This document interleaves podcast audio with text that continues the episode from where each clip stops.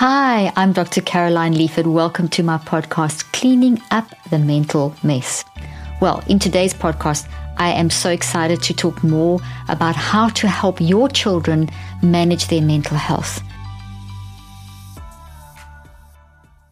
As we know, there's a pandemic in mental health issues. We know that mental health challenges are on the rise. There's an increase in suicides. It's really scary and it's and it's frightening, but it doesn't have to be. It's a real problem, but there is a way of managing it. And as I mentioned in my previous podcast, and I encourage you to listen to all the series that I'm doing on how to help children manage their mental health.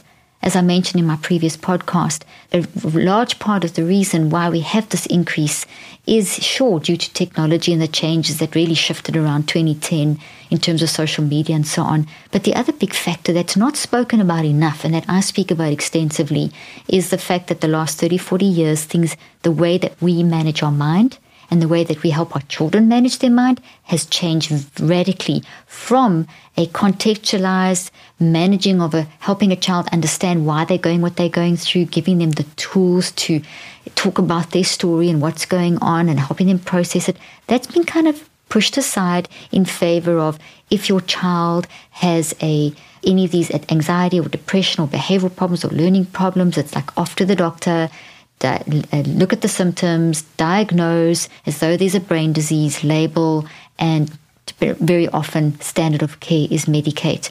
And this has made things worse. The research is there, it's out. If this worked, things would have got better. It hasn't worked because things have got worse. We can't reduce ourselves down to a brain because we are very complex humans. Our children are complex humans in a complex world and we cannot separate out the impact of community and the world on ourselves. And therefore, managing our mental health, and this is what I talk about a lot cleaning up your own mental mess, is so important to follow up with helping your child manage their mental mess. So, my new book coming out in August 8th this year, I'm so excited about, is how to help your child clean up their mental mess. The, and then the rest, the subtitle is A Guide to Building Resilience and Managing Mental Health. You can teach your child as young as two how to manage their mental health. You can teach a child as young as two to understand that anxiety and depression are not bad, that those are information, they signal they're telling you something. And that's what this book is going to give you the tools to do. It's based on my five scientific steps of the neurocycle, years of clinical experience, 38 years of research, 25 years of clinical experience, and I'm a parent myself of four children. We reach millions now with my platform. So this is what you've been waiting for. People have been asking me questions for years. How do I help my children with their mental health? In my practice, the majority or large part of my practice was helping children to manage their mental health through various issues, including all kinds of things from trauma to traumatic brain injury to learning disabilities and so on. In this book, I cover so many aspects identity, social issues, trauma, all kinds of stuff. In this series of podcasts, I'm going to be unpacking unpacking certain elements from this book and taking them into a little bit more detail and you can find out more about the book. But you can pre-order this book now and get your hands on this book. You can go to mentallyresilientkids.com and you can pre-order there. The link is in the show notes. And you will see that there's all kinds of pre-order bonuses, including a great discount on, and you can see this little toy that fell over, Brainy. Brainy is a little superhero character that I created many years ago, and then we had updated and re illustrated, and we've even made a toy about this a little toy out of Brainy. Throughout the book, you will see the Brainy character, and this helps your child walk through the mental health journey so they have a point of contact. There's even a coloring book color with Brainy and friends, all kinds of different scenarios that the child can then, like if they're frustrated, there's a picture of frustration, they can color that in, and then there's a blank page where they can do more drawings, or you can write things on, or you can use it to communicate. There's, I mean, there's a whole lot of different scenarios. And this, for example, here, hopeless, Brainy, looking at over his shoulder with dark clouds behind him. I feel like these bad feelings will never go away. You know, and, and this becomes, they can color it in, they can talk about this, this can become something that you can share we it's a, we want to give our children hope and the message that it's not something wrong with you it's that life has impacted you. And i recognize that i validate that and i'm here to help you listen to that and help you to manage this situation. So if you go and pre-order now at mentallyresilient.com you can also get books wherever books um, amazon wherever you order books. The pre order bonus includes all kinds of great stuff. Besides getting the book, you'll get a huge discount on Brainy and the coloring book. And there's also a free webinar on how to help your child deal with the anxiety of going back to school and anticipation of you know first days and new things. So there's and there's other pre-order bonuses as well. So I am really this is so important. Uh, we we have to help our children. We have to we have to know how to manage this ourselves as well. So you'll see a large part of what I help in in, the, in this book is I encourage parents. Listen, it starts with you and what you do and you modeling and being open and using the neurocycle openly for your child is really helpful. So last week I spoke about creating a neurocycle or mind management space in your house, being very deliberate and intentional, creating a beautiful space with a little bench and little cushions and brainy and the coloring book and coloring pencils and notepads that you can write in and some toys and you know keeping it there keeping it a beautiful space and that becomes the area that you manage your mental health yeah, obviously you manage your mental health out of that area, but when you specifically need to deliberately and intentionally work through something that's worrying you, when there's a pattern or something happening or something happened in the day, came home from school and chaos reigned at school and you were teased at school and whatever, and you come home and your child's really upset, that's the space that they can go to. You could even, as I mentioned in the previous podcast too, you could paint the wall with like black blackboard paint or have a whiteboard up and there can be a also a part where they can then write and draw because included in the neurocycle is the write draw play in act step as well. Did you know that we all have zombie cells in our body? Yes, this is not a script for a horror movie. Senescent cells, also known as zombie cells, are old, worn out cells no longer serving a useful function for our health. Thankfully, there are ways we can actually combat the effect that these zombie cells have on us, including using senolytic ingredients that are science backed to support our body's elimination of these cells.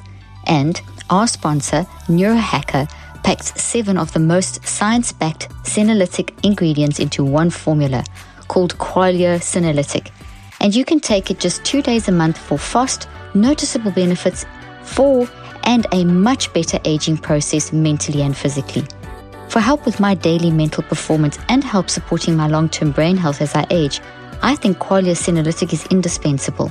I notice the difference in just days to my focus, my mood, my memory, and my willpower to get things done. I also love that the formula is non GMO, vegan, gluten free, and the ingredients are meant to complement one another, factoring in each ingredient's effect on supporting mental clarity. If you're in your late 20s or older, adding Qualia Senolytic to your diet can play a crucial role in combating negative aging symptoms. Go to neurohacker.com forward slash leaf for up to 50% off Qualia Senolytic. And as a listener of Cleaning Up the Mental Mess, use the code LEAF at checkout for an extra 15% off your first purchase.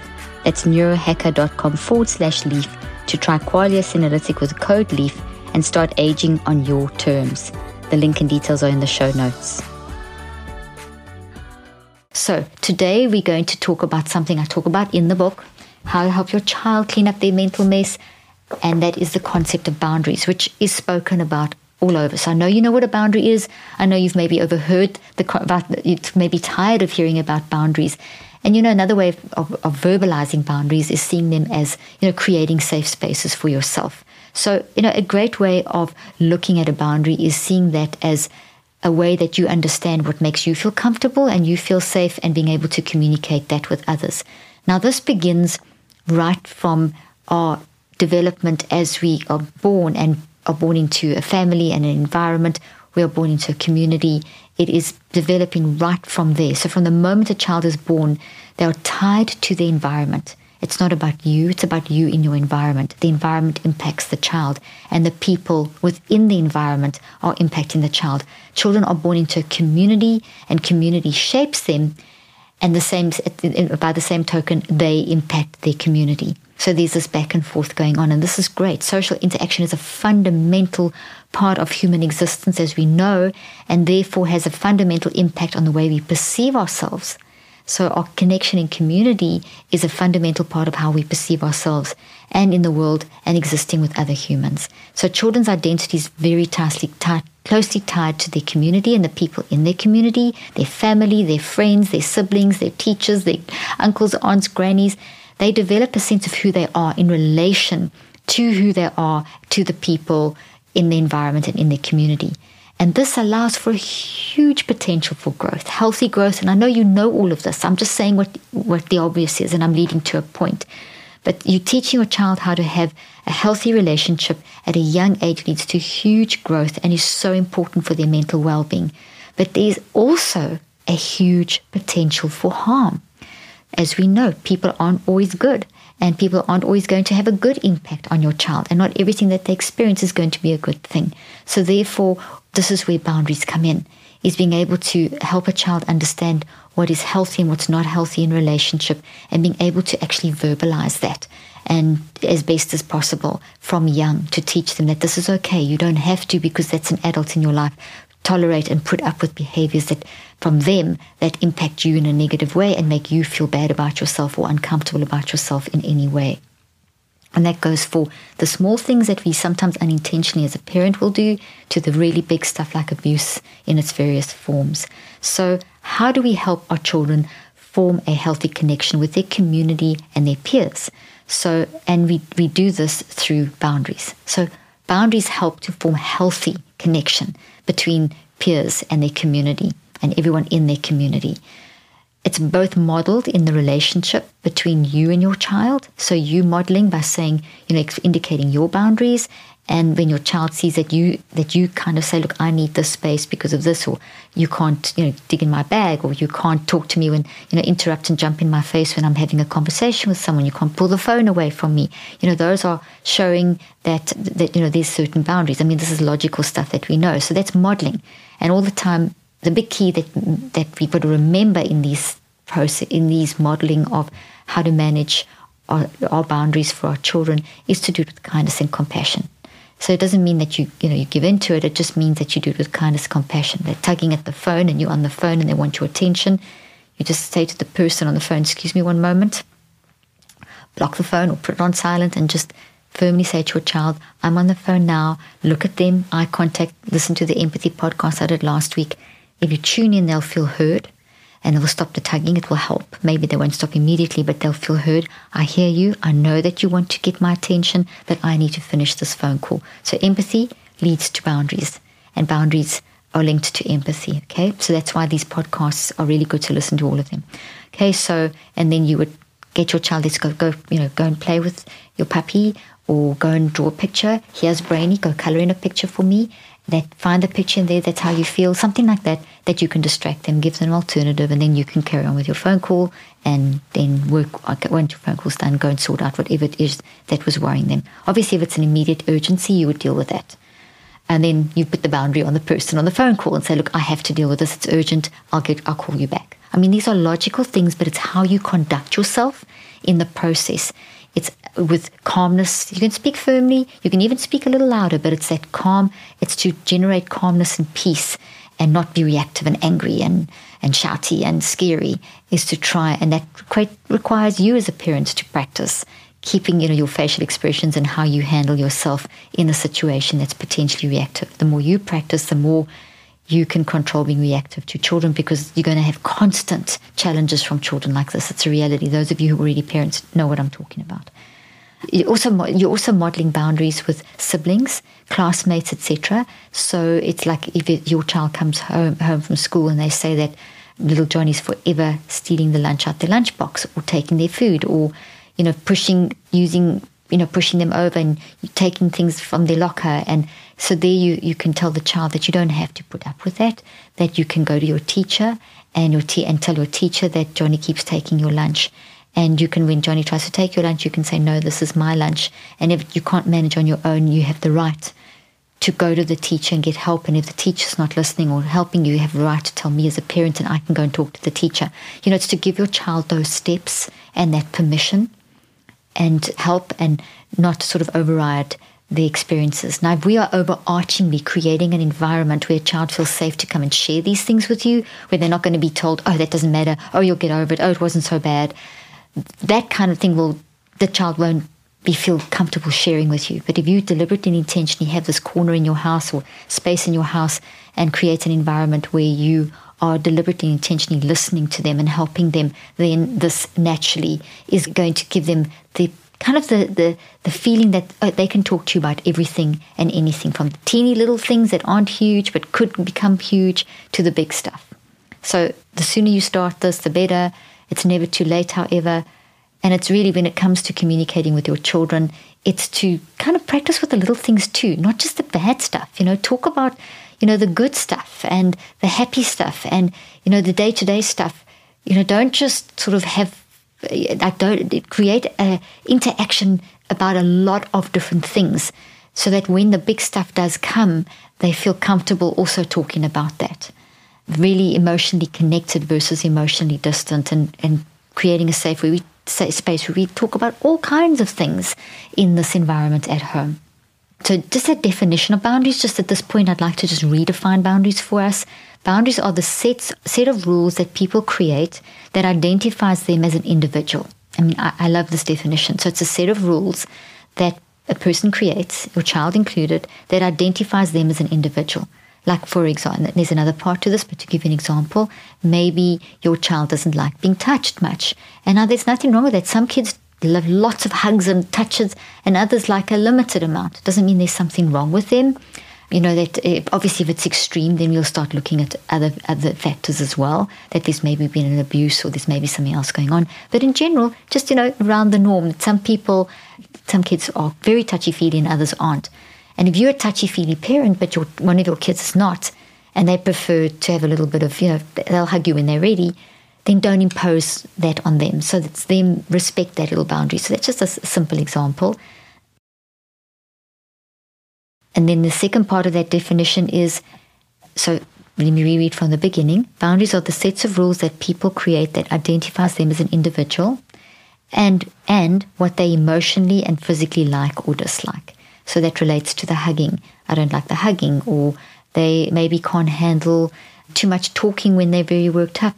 So they, they are worked up, they may not really be ready to talk immediately and sort that out. They may need to just have some space alone. They may just want to go and draw a little bit on their own, or go for a walk, or do a little bit of breathing, or just play with their toys and then come to you. Other kids, they want they home from school, they in this mess and they just want to talk immediately. So it's recognizing that difference. That's a boundary. And I mean, you do this probably instinctively, but that is recognizing and honoring, okay, when you're ready, I'm here to talk. And not saying, let's talk now. We must do this neurocycling now. We must sit on the bench now. We don't want to do that. We want to say, when you're ready, let's go sit in the neurocycle corner and we can talk about this. The reason I stress so much about having an area, it's also like a boundary in a way because we if you think of it you go to the gym that's kind of like a boundary it's a special space it's a special time where you're doing something specific for your body when you're cooking you're in the kitchen it's in a specific space so there's that boundary of a kitchen when you go to your neurocycle corner that's our specific area uh, our space that we're creating for to work through stuff so just to give you that concept so in a way when we teach ourselves and our children how to really grow our boundaries and define them it's it's looking at their own limitations. It helps them to evaluate and stand back and observe and get to know themselves. And that's really important. We don't want to helicopter parent and then, you know, like make those limitations for them and say, you like this, you don't like this. We need to let the child find what they do and don't like and what they're comfortable and uncomfortable with and what helps them function at a better level, at a higher level, a more comfortable, a more peaceful level.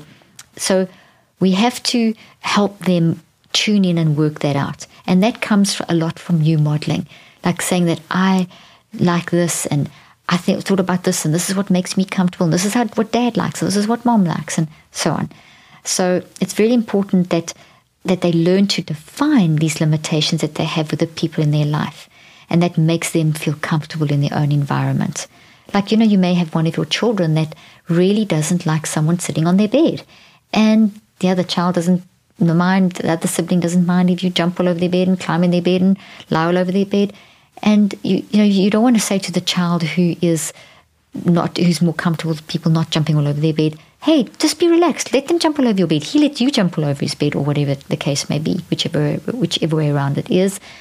Then you you teach him to respect and say, okay, well, uh, little Johnny doesn't like you jumping his bed. Susie doesn't mind if you jump on the bed. So that's just Susie needs you know Susie you need to respect. You can't jump on Johnny's bed. Johnny, you can jump on her bed because she doesn't mind that. And there's, if Susie turns around and says, hey, but he jumps on my bed, I want to jump on his bed, you say, but he doesn't like that. You don't mind that. And that's teaching the boundary thing. So it's teaching them to understand their limitations and so on. So the ability to set and respect healthy boundaries can build and grow stronger connections with people. It really grows stronger connections. It's really drawing on our empathy. It's drawing people feel heard, they feel validated, they feel like you understand me. You know how it feels when someone really listens to you and looks at you and hears you and, and understands something that you don't feel comfortable with. I mean, the other day someone said to the word to me, you waffling. Now, I do talk a lot and I can say a lot of stuff, but I don't believe I found the word waffling derogatory. So I put up a boundary and I said, I don't like the word waffling. It actually kind of upsets me and makes me, because what I said was really important. I agree, I could have said it more simplistically and I could have said it in less words. And that may, you know, I agree with that. So it's more just a situation of don't tell me I'm waffling, just say, can you say that in a shorter way? It was a simple boundary and it completely changed the, the, the, the feeling that was building up inside of me towards this person. It was dissipated in a moment and it actually increased the bond and the connection with that person. Simple example, but that's what we want to teach our kids to do, to do as well. You know, sometimes a child may be biting another sibling or being aggressive with another sibling. And mom was talking to me about this recently. And this suddenly started happening over a period of a couple of weeks and it had become a pattern. So the mom was very concerned about the slightly aggressive behavior of the older sibling to the younger sibling. So we did this whole thing of create a neurocycle corner and so on and start using the neurocycle. And what had happened there was a situation of once we'd worked through the issue was that there was something going on at school that was then affecting the child and the child was taking it out on the sibling. And so the child needed to learn how to create a boundary with the person at school, and the, the younger child needed to be allowed to create a boundary with the sibling, saying that this is hurting me, and then that drew on empathy, connection, communication, etc. So all the skills were drawn on, but there's a lim- there's a there's a, a, a point to the story of there being boundaries here as well, where a child, the child who is imposing the teasing on the or the the, the hurtful behavior towards a sibling, it's validating and recognizing, look, what you're doing is hurting. Look at the impact. That's not a good thing to do, but I also recognize that this is not who you are. You're doing this because of something. So let's stop that bad behavior. Let's recognize the impact on your sibling. Let's find an alternative way to get your energy out. Let's find out why you're doing this and let's help you develop a boundary that you can then tell this person at school, whatever that entails, whether it entails talking to a teacher, parent, going to the school with the child, whatever it entails. Every situation will be different. Another thing about boundaries that's very important is that we as parents have to respect our children's space, time, privacy, and emotions. So if a child is, parents often say this to me I have this child who's just so easy, and this child who's so aggressive, and this child who's over emotional.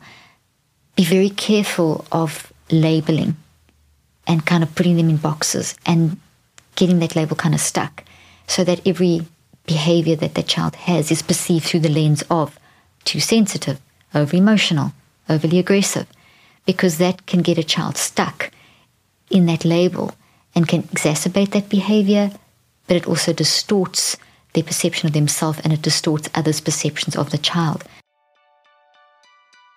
Mon podcast vous plaît? Thanks to Babbel, I know what that means. Do you? Recently, I've been relearning how to speak French with Babbel, and you can too. Because with Babbel, you can start speaking new languages in just three weeks. Why Babbel? Because it works. Instead of paying hundreds of dollars for a private tutor or fooling yourself with language apps that are little more than games, Babbel's quick 10-minute lessons are designed by over 150 language experts to help you start speaking a new language in as little as 3 weeks. I really love how convenient Babbel's courses are. They have helped me learn real-life conversation skills. It's so easy to pick up on how to order food, ask for directions, and speak to merchants without having to consult language apps while on vacation or look on helplessly knowing that you can't communicate. Using their unique voice recognition technology, not only am I relearning to speak French, but also pronounce the words correctly as well. Babbel is truly different from other language programs. Their courses are designed by real people for real conversations, and all their tips and tools for learning a new language are approachable, accessible, rooted in real life situations, and delivered with conversation based teaching. So, if you want to learn a new language, try Babbel today. Here's a special limited time deal for my listeners to get you started right now. Get 55% off your Babbel subscription, but only for my listeners at babbel.com slash leaf. Get up to 55% off at babbel.com slash leaf, spelled B-A-B-B-E-L dot com slash leaf. Rules and restrictions may apply. The link and details will be in the show notes. So instead of saying you are and repeatedly saying that, you can rather say, hey, I notice that you seem to be a bit more angry and frustrated. If they understand the word aggression, you could use that. And I know that's not who you are. So let's work out why you've, you know, why you're reacting in this way and see if there's a better way of doing it. And that takes you to the neurocycle corner and you work through the five steps of the neurocycle, which I have broken down so simplistically in this book of exactly how to do this with your child. And you can use Brainy. And the younger the child, what's great about Brainy, and you can use Brainy with other toys obviously as well, is that you can, if a child doesn't want to talk about it in terms of I did this. You could say, Oh, I noticed Brainy's very angry today. He's kind of aggressive. He's kind of punching the toy and, and you know, him punch another toy and he's pushing that toy over and he seems upset. I wonder why he's being so aggressive because Brainy isn't normally aggressive. You know, so modeling that kind of behavior, then the child can then, you know, show me what's happening. And as you give the toys to the child and you've started the process, you then can start working through helping them to transfer what's going on in their mind, brain, and body from the experience, the impact of the experience onto the onto brainy. And then as you get to the recheck phase of the neurocycle, which is step four, that's when you can work out an appropriate boundary to help to deal with the, the source of the problem, why they are reacting that way, and what could be a good boundary to set in place, which could be one of the elements that you're working on. So just coming back to the point, I want to emphasize a little bit more that we as parents respect our own children's space, time, privacy, and emotions even when they're really, really young, which can be especially hard. If we want our children to be able to set healthy boundaries with others, they should be able to practice by setting boundaries with the people they feel very safe safe with. And that's why it's so important to practice tuning into your child and listening to what they feel and don't feel okay with. So maybe as I said, the Johnny Susie jumping on the bed example, or maybe it is a situation of your child saying, Don't look at my drawings you know, don't read my diary. You shouldn't be digging through our kids' diaries and reading them unless a child brings it to you and wants to show you something. They need a space where they can pour out their emotions. So we should be careful of digging through their things and looking through their things. And some kids don't mind, but it's just respect. It's more like, do you mind if I, you know, put your washing away? Do you mind if I tidy your toys? Can you help me tidy your toys? Do you want to show me your drawings that you did? Do not, oh, show me your drawing. Why won't you show me your drawing? What's wrong that you won't show me your drawing? Respect their privacy, and then say, that's fine. I, if you don't want to show me your drawing, that's fine. You, if you do want to show me, I'd always love to see it. Or if you want me to read it, if you don't want me to read it. But they need to know that they can leave their things in their room and you're not going to go in there and dig through stuff and read stuff because that is an invasion of privacy and you've crossed their boundary. And they're going to be much more open and uh, and willing to share if they when they're ready, as opposed to you imposing what you have seen and maybe misinterpreting things, and you know then you've gone behind their back. That will make them feel insecure, and will break their trust with other people. And this is hard because there are times where we obviously, as parents, have to you know discipline our children. This book, by the way, is for two two to three through ten year olds. You can use this one cleaning up a mental mess with older children, and I do have lots. I also have an add-on coming into my Neurocycle app, a parent add-on. So there'll be lots of scenarios from this book that you can then use to in the, in the actual audio uh, in the Neurocycle app to help you help your child manage their mental health. So there are certain times though that we do need to be you know enforce their will like they've got to clean their teeth twice a day and they can't hit their sibling and hurt them and you do have to get ready at a certain time to get in the car to go to school and you don't touch hot stoves and you know, but it's, and, and sometimes you have to react quickly and raise your voice if a child's reaching for a hot stove or if they're doing something. But it's so important that if you react quickly and loudly to enforce something that's a danger, that you do come back gently, hold them, and explain what and why you've done that. That then is teaching them about boundaries that this is something we can't do and this is the reason why. Not just, no, don't do it because I said that. That's not teaching a child anything except to be fearful and except to not completely get confused about what can I do and what can't I do, and then to constantly create this friction. I mean, it will lead to constant friction. So if you say, no, don't do that, it's dangerous, get them out of the danger, stop the pain or the hurting of the cyst or the biting or whatever, and then say, okay, let's talk about this. This is not good because of, and I know most of you doing that, but it needs to be a consistent process. And that's where the neurocycle is fantastic and the neurocycle corner for dealing with these things. All the time stressing, I know this is not you. This is how you're showing up because of something that's going on. Something's upset you. Let's find out why. That behavior is not acceptable, but this is this is what we need to do. So even though young children may not fully con- grasp the big concept of boundaries, all these little things that you do and demonstrate with explanations and you know asking them can i see your drawing versus just show me your drawing do you want to show me your drawing versus show me your drawing. Normally they're just going to come and show you your drawing but if they're holding something back or they've got something that they don't want to show you don't force them to show you. Those are the kinds of things that are modeling. It's okay to have your your space. It's okay to have permission. Another example is for example you know the whole sitting on Santa's lap, which we think as parents, oh, it's so cute, get a photo with my child. But some kids are terrified of Santa, and forcing them to sit on that lap is invading their boundary, forcing them to laugh at the clown when you may think it's cute, but they may be terrified of that clown. You know, it's it's that's very important in respect teaching a child to you know to respect a child's boundaries. So forcing a child to physically, for example, sit on Santa's lap and have a photo, or sit in a group and have a photo, force them to take a photo with maybe a person that they don't feel comfortable taking a photo with. Or at that moment, they don't want to do whatever it is, you know, kiss granny, kiss granny now, kiss granny now, or something like that, or wave goodbye. And, you know, to a certain extent, yes, they can wave goodbye and be polite and that kind of thing. But if it's forcing them to do something physically that they're not comfortable with, that you think is cute, respect that they're saying no. Don't say, oh, that's being silly. Say, okay, you're scared of Santa? No problem. You don't have to sit on Santa's lap. We can do another pretty Christmas picture in another way because otherwise it's a really big violation of space, a space boundary.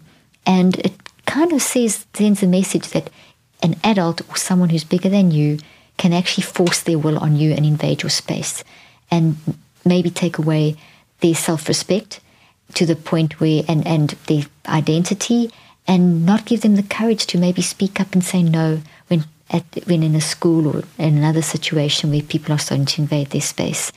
So, res- respecting their space is huge, respecting their private life, as I've said. It's also important to teach them with explanations, as I've said, so they can grasp the boundaries. Please don't not give explanations. Explanations are really important. Like I gave the example in the beginning, I can't speak now because I have to finish this call, but I'll talk later. Or you can't do this because of this, but we'll find another way. You know, give the explanations. Don't just say no because I said so. That's not healthy. That's not teaching a child anything. It's not teaching them empathy or boundaries, which are essential in self development.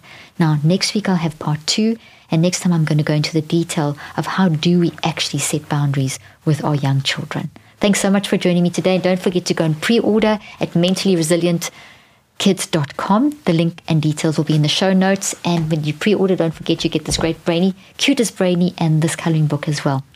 Thanks so much for joining me. I look forward to seeing you next time. I hope you found today's podcast interesting and helpful.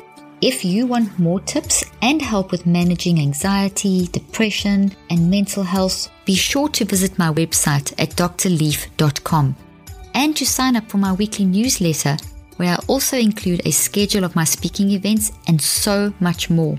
And follow me on social media. I'm on Twitter, Facebook, and Instagram. Just look for Dr. Caroline Leaf. Also, I love seeing all your posts on social media about this podcast. I love seeing what resonates with you and what you've learned. So be sure to continue posting and tagging me and letting me know what you think and how these tips worked out for you. And don't forget, leave a review and keep spreading the word about this podcast. Thank you for joining me today. I really hope you learned something new and helpful. Till then, I'm Dr. Caroline Leaf.